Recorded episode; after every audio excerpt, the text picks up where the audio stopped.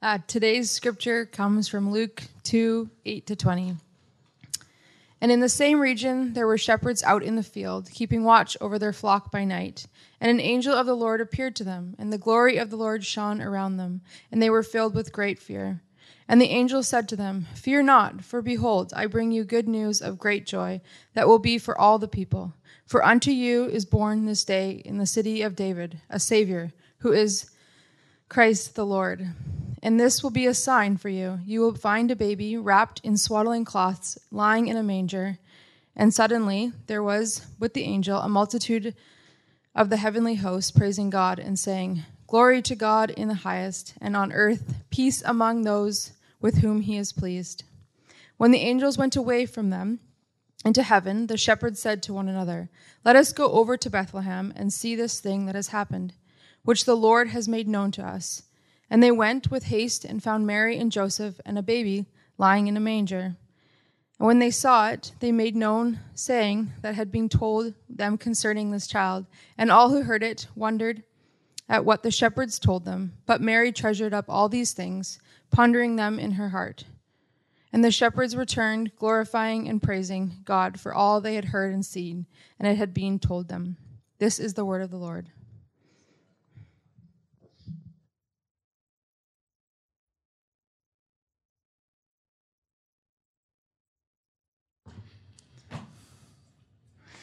Well, good morning, Christ City. How are you all doing? Doing good this morning. Good to see all of you. Um, again, my name's Brant, if you don't know me, and it's my joy to uh, preach this morning for you from the text that Megan just read. Um, but before we do that, I'd love to pray for you and for us. So if you'd bow your heads with me, uh, let's go before the Lord. Father, we, um, Lord, we are we're needy. We're needy people. Father, you created us um, to be in relationship with you. And Lord, you are the sort of God that loves your creation. You love us. God, I pray that you would work by the power of your Holy Spirit to cause us to see and to believe, not just intellectually, but to believe as we see and come into relationship with you um, by your Holy Spirit this morning.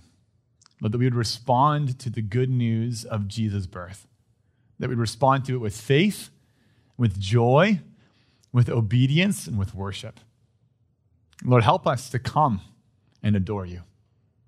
We ask this in Jesus' name, amen. Well, Christmas is really an announcement. Christmas is, if you think about it, it's God's announcement of good news. And it's God's announcement of good news to people who are just ordinary, regular people like us. So I don't know what you came in this morning with and what you're bringing with you here into this space, whether you are full of joy and, and hope this morning, whether you are in a place uh, of suffering or struggling with the season as you're reminded of all the things and all, all the burdens that, that are in your life, maybe especially at Christmas time. But I want you to know that as you come in here and as we talk about Christmas, talk about Jesus, that this is an announcement of good news for you. Christmas is an announcement of good news. And the question is how will we respond to God's offer of salvation? How will we respond to the good news that, that God is showing us by sending Jesus Christ to come to earth, to be born, to live, to suffer, to die for our salvation? How will we respond to Him? Will we turn to Him in this season with renewed hope, with renewed joy, as we put our trust and our hope in Jesus? Or will we turn away from Him? Will we include Jesus with all that Christmas clutter that we're only too happy to be rid of at the end of the month. You know, Boxing Day, pack him up, put him away with our ornaments, and then think about him again next year. How will we respond to Jesus? Well, in our Advent series this year, we have been looking at Luke chapter 2. And Advent's this series uh, that is four weeks long, the, the, the, remembering, the remembering of Jesus' first arrival uh, at the first Christmas, but also this period where we are reminded that we are longing and hoping for his second coming. That we live now between the two Advents of Christ. And, and the traditional four Sunday period before Christmas, the church remembers this and celebrates this. And in this four Sunday period, we've looked already last week, the first Sunday of Advent, at the way that Jesus was born. That God himself became incarnate. That means that God became human in the person of Jesus Christ. God, who is high, became low and humble for our salvation. And then Luke, really, in the rest of chapter 2, which is the chapter that we're looking at in this Christmas season, after describing the birth of Jesus, he now goes on to describe three different responses to the birth of Jesus. So, for our Advent series, we've looked at that birth, and now we're looking at these three responses. This Sunday being the first response, the response of the shepherds. And there's only two points that I want to put in front of you as we begin to consider as we look at the response of the shepherds. And it's just this Point number one why is Jesus' birth good news? Why is Jesus' birth good news? And we're going to see in what the angels announce the shepherds the way that it is good for some particular reasons. And we're going to look as well how should we respond to this good news ourselves as we look at the shepherds and the others in the narrative as they respond to this message. So I want you to jump right in with me this morning and look at our first point why is Jesus' birth good news? And we'll look at verses 8 to 9. And in the same region, there were shepherds out in the field, keeping watch over their flock by night. And an angel of the Lord appeared to them. And the glory of the Lord shone around them, and they were filled with great fear. And the angel said to them, Fear not, for behold, I bring you good news of great joy that will be for all people. You see, the first reason Jesus' birth is good news that we see in the story is because of who this news is for. See, God chose to announce the birth of his son first to shepherds who are out in their fields.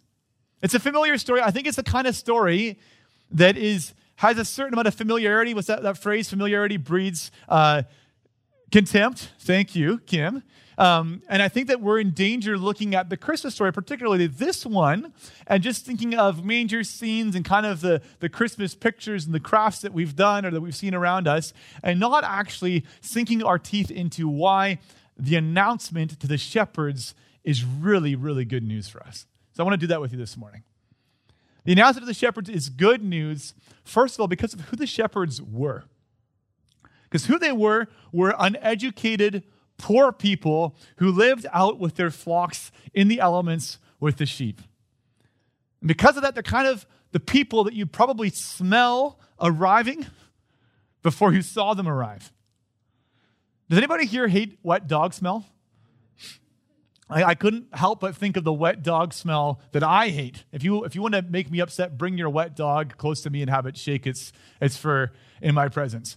Um, but I think of that when I think of the shepherds. Not wet dog smell, but I've smelled wet sheep, and they don't smell any better, let me tell you. Uh, living with the smell of the sheep, being, being with these sheep, being people that when they come around, maybe, maybe you'd give them a little bit of a wide berth as they were in your presence.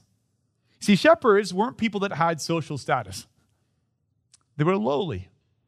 They were nobodies, and they were held in high esteem by no one. And God tells them Jesus' birth is for all people. And that's significant because he tells them that Jesus' birth is for all people, beginning with them, beginning with the lowly.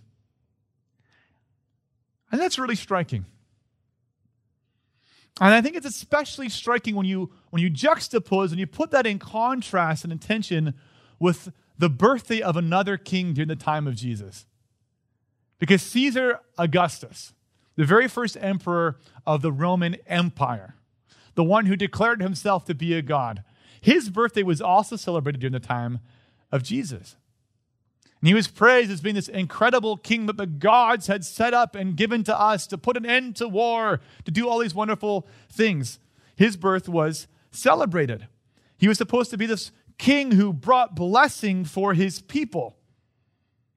But who is Caesar's birthday for? Caesar's birthday was for Roman citizens who had status. It was for Roman citizens who had wealth and power and political connections.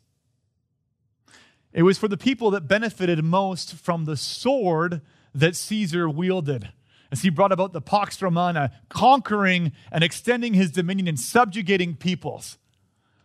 And it worked that way because this is how Rome worked. Ancient Rome was a sort of place where the powerful advantaged themselves at the expense of the weak. And that's just how it was. And Caesar's birthday was for them. But when Jesus' birthday is announced, it's exactly the opposite. It's good news for all people, starting with the lowest, the shepherds. Because God is a God who is unlike Caesar. God is a kind of God, Chris. You need to know this this morning. The kind of God who gladly disadvantages himself, who at great expense to himself advantages the lowly and blesses those who are broken and hurting. So, the first reason that it's good news is because of who it's for. The second reason that Jesus' birth is good news is because Jesus' birth is full of God's glory. Look at verse 9. And an angel of the Lord appeared to them, and the glory of the Lord shone around them, and they were filled with great fear. I want you to picture just for a moment the darkest place that you've ever been. Maybe you've been out camping somewhere, or you've been out on a mountain ridge far away from light pollution. Uh, for me, I remember growing up and going to my grandfather's ranch. I loved going to my grandfather's ranch. It was north of Kamloops by about an hour on gravel roads, and we'd get there, and it was dark. At nighttime, you could see unbelievable things in the sky that I just couldn't see where I lived growing up. And a flashlight meant something. You didn't have a flashlight, good luck finding the outhouse. You know, like you needed to have these things with you. Dark was dark. Before the angel came for the shepherds, it was like this. I mean, light pollution wasn't a thing because all they had was fire, fire and candlelight anyway. They were out in the hills somewhere.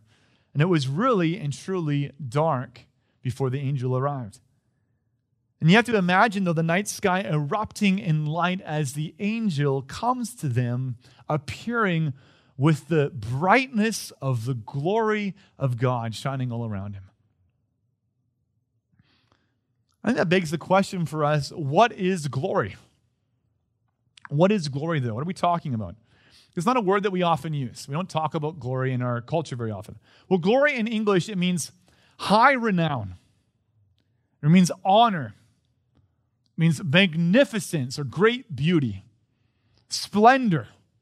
This is what glory is in the English language. This is how we think about glory. And the word here translated glory, it means all of those things, but even more because of whose glory we're talking about.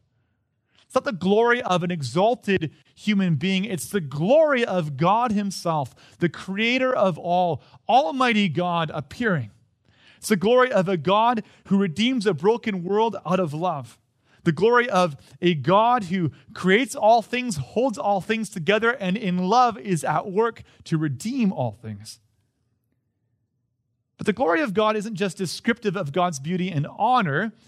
No, this indescribable glory of God that we see in this text, it can be made visible. It can be seen, it can be felt and, and understood by human senses. And that's what was happening here with the shepherds. And most importantly, God's glory is seen in human history at moments like this, at the key moments when God works in his compassion and in his mercy to save. When you open up the Bible and you read the stories that are in it, you see the glory of God appearing in this incredible way as God rescues his people from Egypt. As you read the Bible, you see the, the glory of God being with the tabernacle, which is this tent that the people of Israel built as they moved on from Egypt and were drawn towards the promised land, led towards the promised land by God. And the glory of God was with them in that tent on that journey. And here we see far more than anything else, the glory of God as God Himself takes action to save. As He Himself becomes human to intervene in human history for our salvation. And the glory of God, I think, is striking here in this field, not just because it was dark outside, not just because of what it means, the presence of God acting to save his people, but also because God's glory, which symbolizes the presence of God, it's been absent at this point in history from God's people for a long time. For hundreds of years, they've been waiting. They've been conscious that the glory of God has not been with them. And the prophet Ezekiel, around 400 years before this, he described the glory of God departing his temple. You can read about that in Ezekiel chapter 11 as a, a judgment against Israel for their sin and rebellion against God. Before they're sent out in exile, conquered by enemy nations, the glory of God leaves his people. And the people have been living in darkness. And here, after all this time, God's glory comes, signaling God's presence and his salvation that are coming in Jesus. But his glory doesn't come to the temple in Jerusalem where we'd expect it to come. That's the place that, if you were Jewish at that time, you would think the glory of God ought to come to God's temple. But that's not where it came. Now, God's glory comes to a field. See, God's return not just to save the Jewish people who worship him, God's glory has come, indicating that God has come. His presence is here in Jesus Christ to save all people, beginning with these shepherds out in the field. And through those shepherds, the news spreading far and wide as Jesus Christ is born, as he lives, as he dies, as the good news goes out. And as God's glory then fills not the physical temple made with stones, but the temple of the church Stop and think about that for a second. Christ City, God's glory, His presence, His worth, His character, it's seen in you. Those of you who trust in Jesus. Because Jesus has come, His Spirit is filling a new temple, you, His people. And what was the shepherd's reaction to all of this? Well, they were terrified. you can imagine they would be. Christ City to stand in the presence of the glory of God as a human being, it's not something that we would take in easily.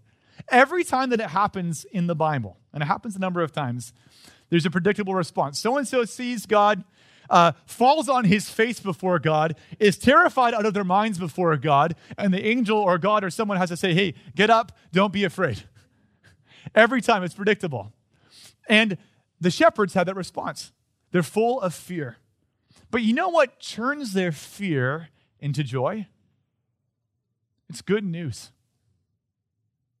See, to stand before God in his presence is terrifying unless it's accompanied by good news.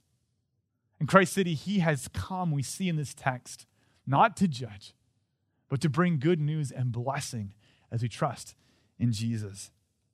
Look at chapter 2, verse 10. Fear not, the angel says.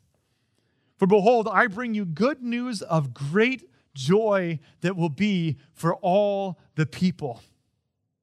God has come not to judge and to bring destruction, but to save. God has come out of tender mercy and compassion to save. Luke's already been telling us. Luke is the one whose, whose gospel we're reading. Uh, Luke is a historian who traveled with some of the, the firsthand witnesses that saw these things about Jesus and who put this gospel narrative together. And in the chapter before the one that we're reading, Luke has already shown us the way that God has come, that this arrival of Jesus is about good news for people that have been waiting in the dark for a long time. In chapter 1, verse 78 to 79, we see Luke tell uh, the good news about Jesus this way. He says, Because of the tender mercy of our God, whereby the sunrise shall visit us from on high, to give light to those who sit in darkness and in the shadow of death, to guide our feet into the way of peace. I want you to stop and just think for a moment.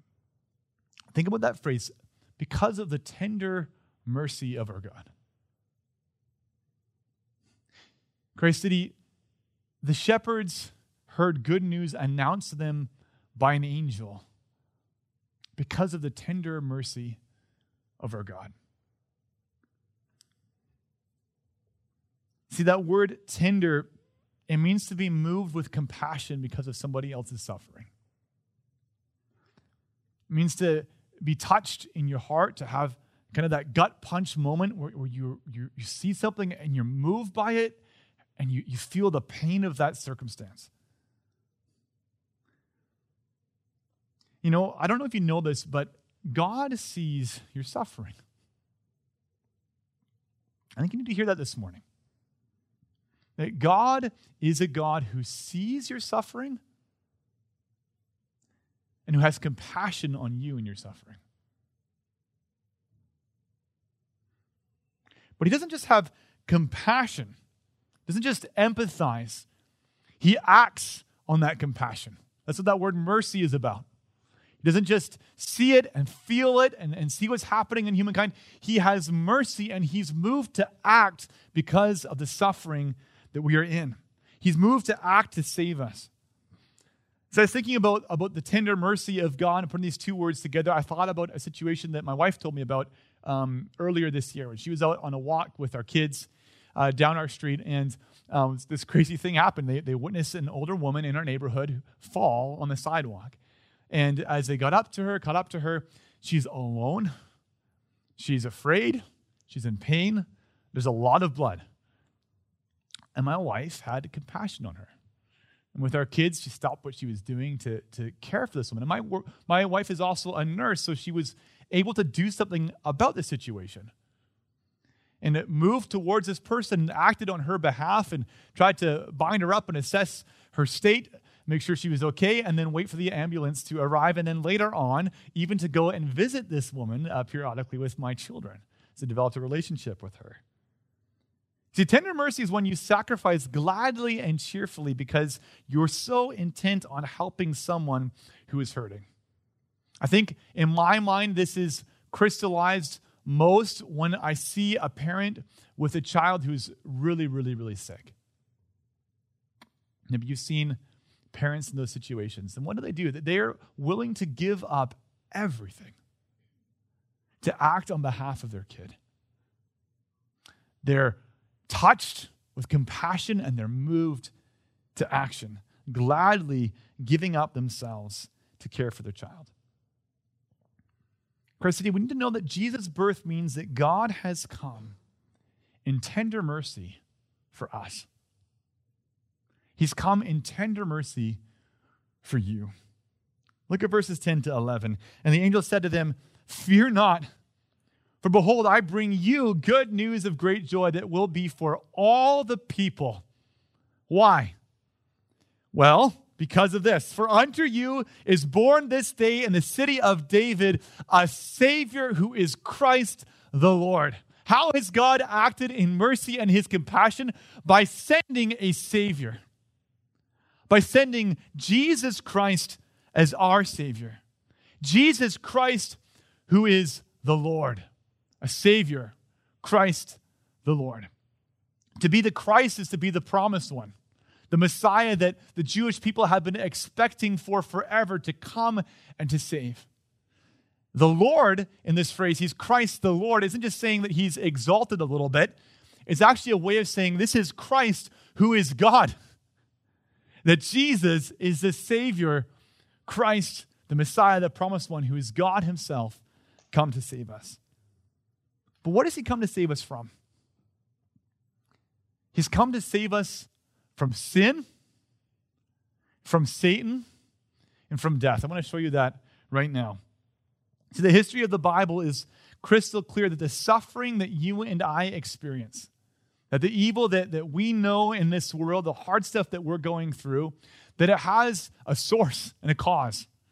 And that source and cause is the sin that is in our own hearts. And if the suffering that you're experiencing isn't directly a result of your own sin, as we talked about last week, well, the rest of it's a result of our sin as humankind in this broken world. And the reality is that we were made in the beginning, and it wasn't this way. When God created us, we were made in God's image.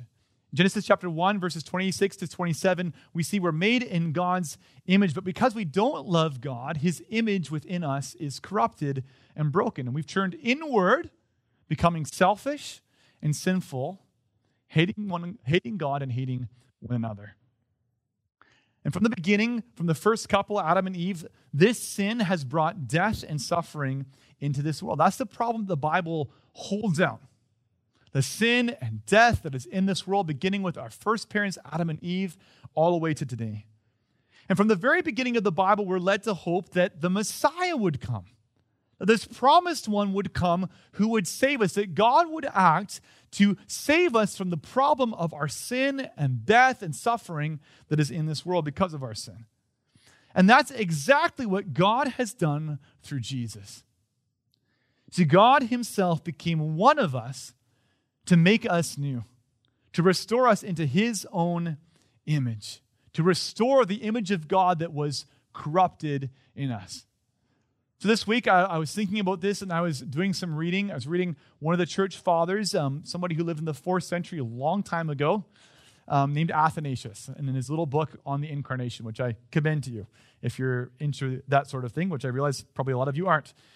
Um, but it's at your uh, uh, you're missing out. That's what I want to say.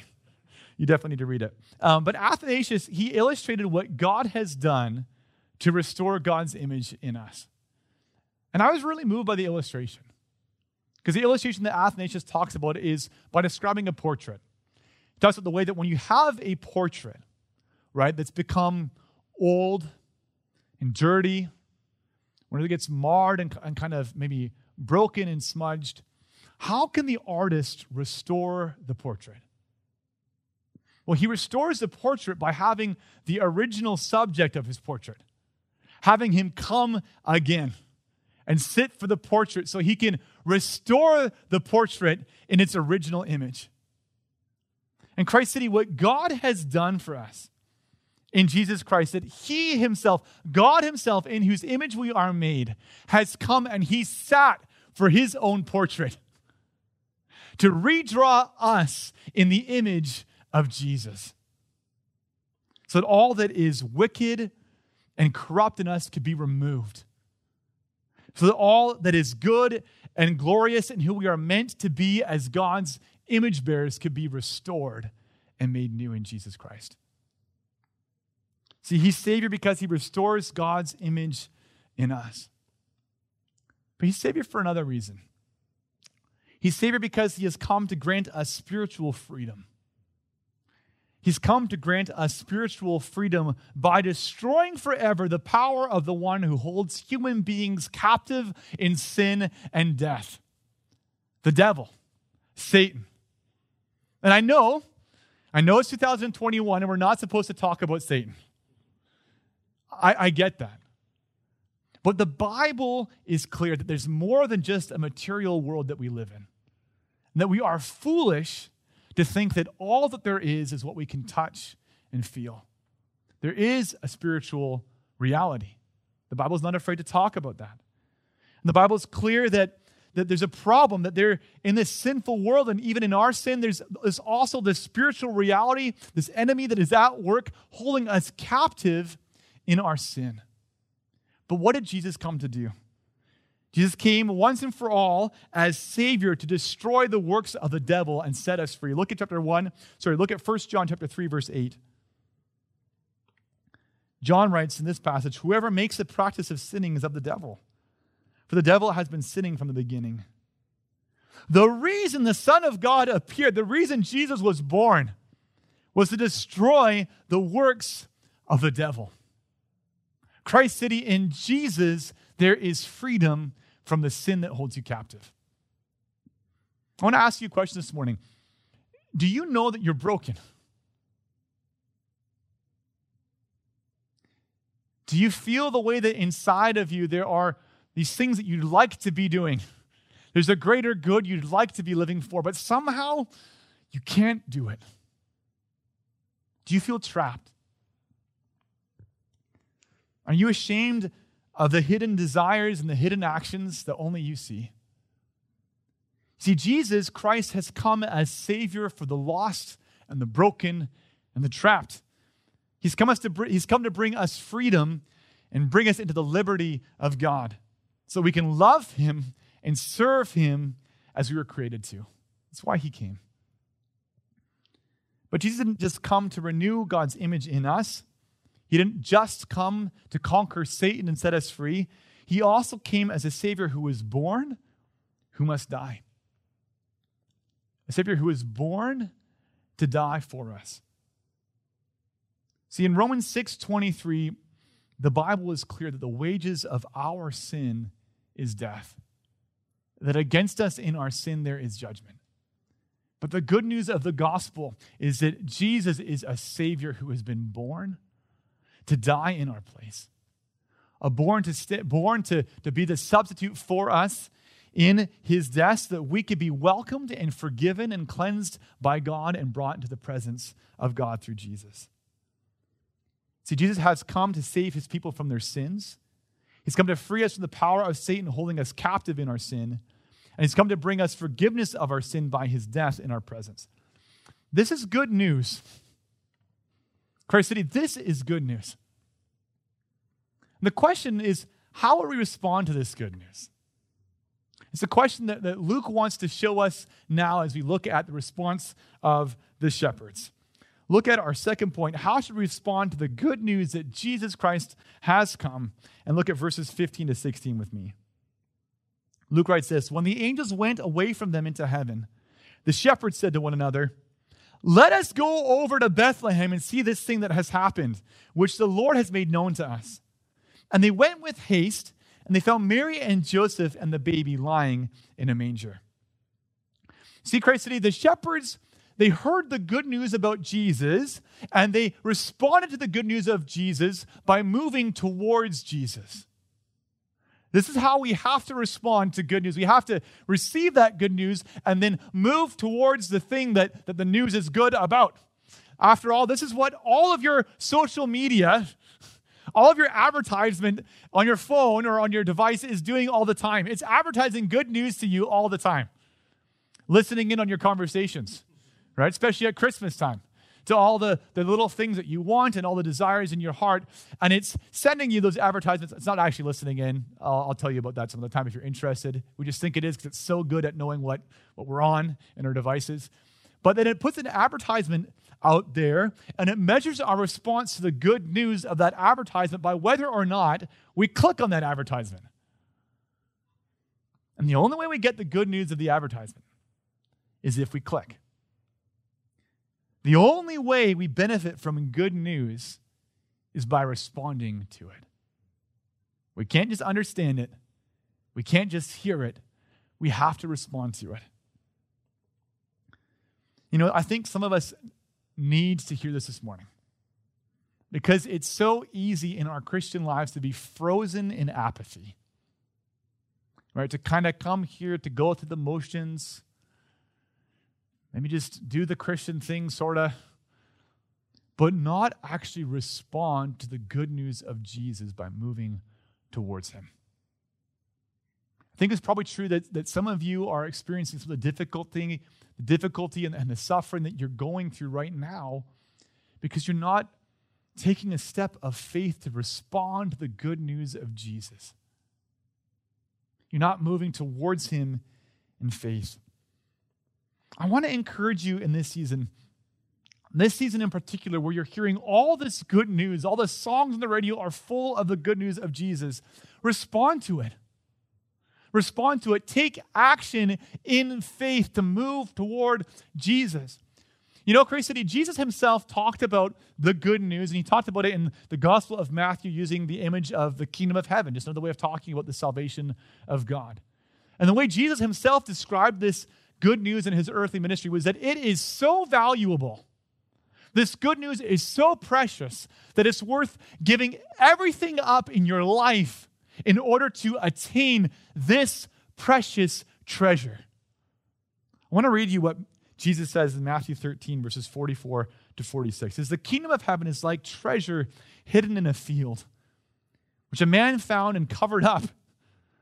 He hid it again, so nobody else would get it. And then in his joy, he goes and he sells all that he has to buy that field. Again, Jesus says, the kingdom of heaven is like a merchant in search of fine pearls, who, on finding one pearl of great value, went and sold all that he had and bought that pearl.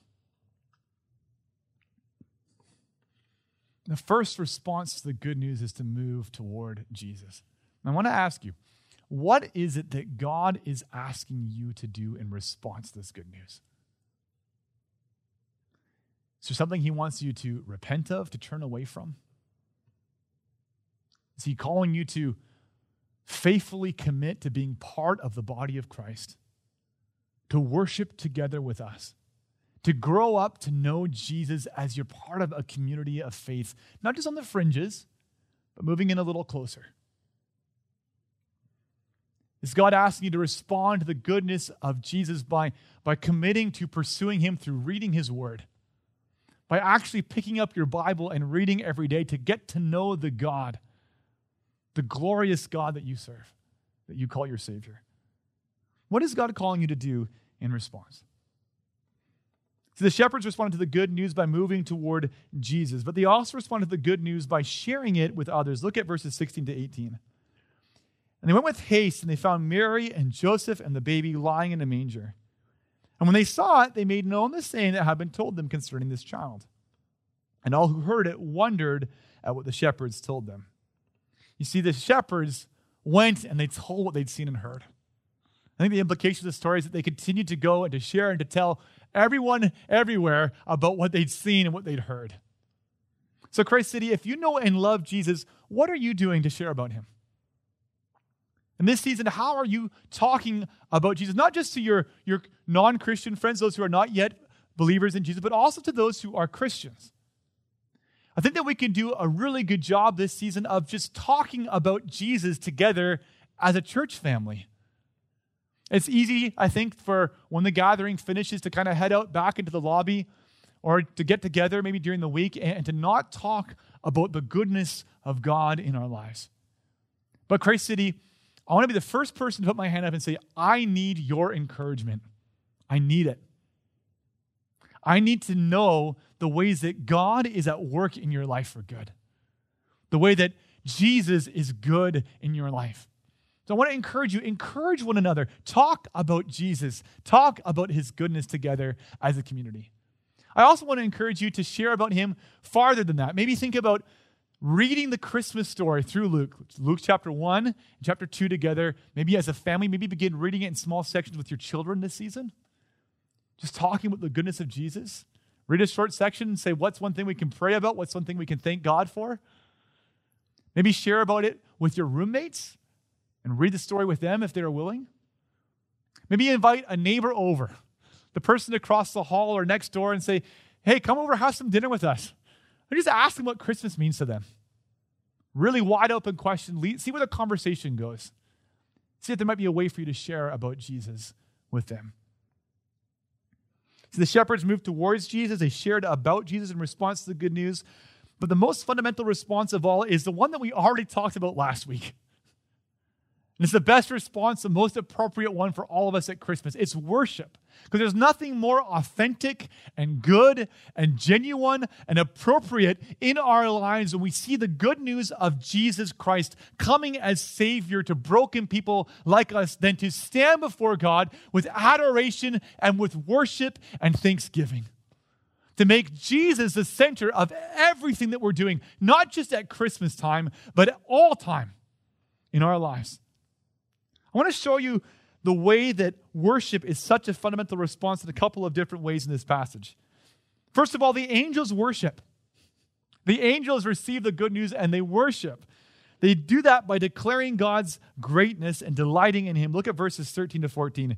And suddenly there is with the angel a multitude of the heavenly hosts praising God and saying, Glory to God in the highest, and on earth, peace among those with whom He is pleased. They give praise to God.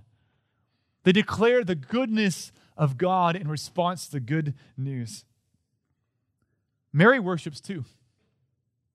She worships by treasuring up in her heart all that she's seeing and hearing and being taught about God. about Jesus Christ and this good news. Look at verse 19. But Mary treasured up all these things, pondering them in her heart. I wonder if it would be appropriate for you this season to take some time in silence with God, to worship Him by treasuring up in your heart what He's doing through Jesus the Savior. Pray to Him, give thanks to Him, rejoice in Him, meditate. That means just think and pray and, and turn it over in your mind the goodness of God coming to us through Jesus the Savior. And the shepherds, of course, they worship too. They worship as they joyfully and exuberantly run to Jesus. Look at verse 16. They went with haste.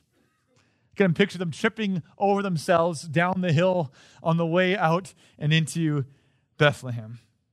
And they found Mary and Joseph and the baby lying in a manger. And they worshiped too as they went back to the field, glorifying and praising God. Look at Luke 2, verse 20. Glorifying and praising God for all they had heard and seen as it had been told them.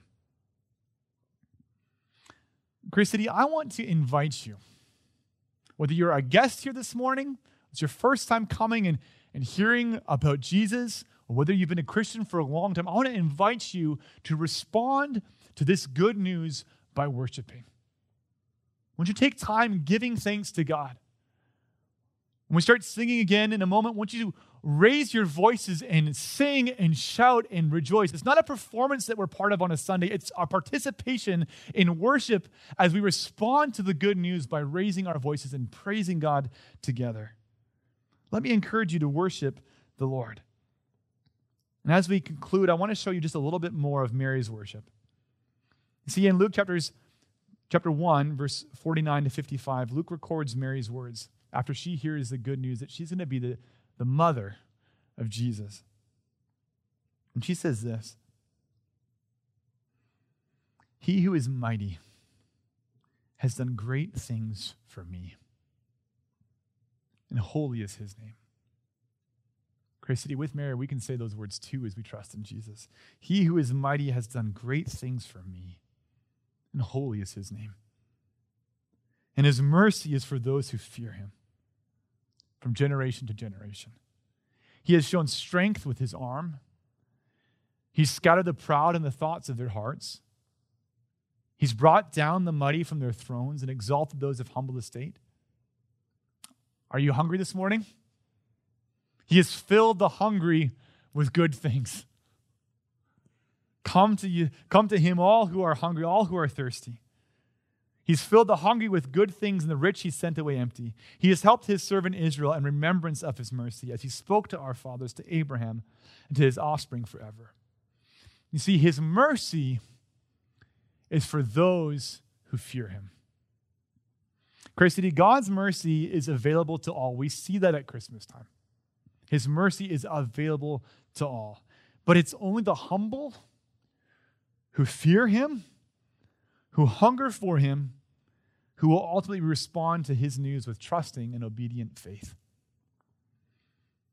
You know, in the story that Luke shows us, Jesus was rejected by many, many people, but he was received by the humble shepherds.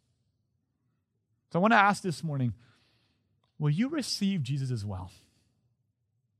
Will you receive him in humility, in trust, and in faith? Would you pray with me? Heavenly Father, we, we want to thank you for your word. Lord, thank you that you've given us your word, that we can stand as we read it this morning with Christians for two millennia who've been rejoicing at your goodness to them through Jesus. We just want to thank you. And Lord, we ask, would you cause your word to go out and bear fruit in our hearts, just as you promised that it would? Lord, that we would grow up into maturity in Christ in response to your good news if we are already Christians, Lord. And for those of us that have not yet put our faith in Jesus, would you use this word, use your word to draw them to Jesus, to show them your goodness, to breathe new life in them. In Jesus' name we pray these things. Amen.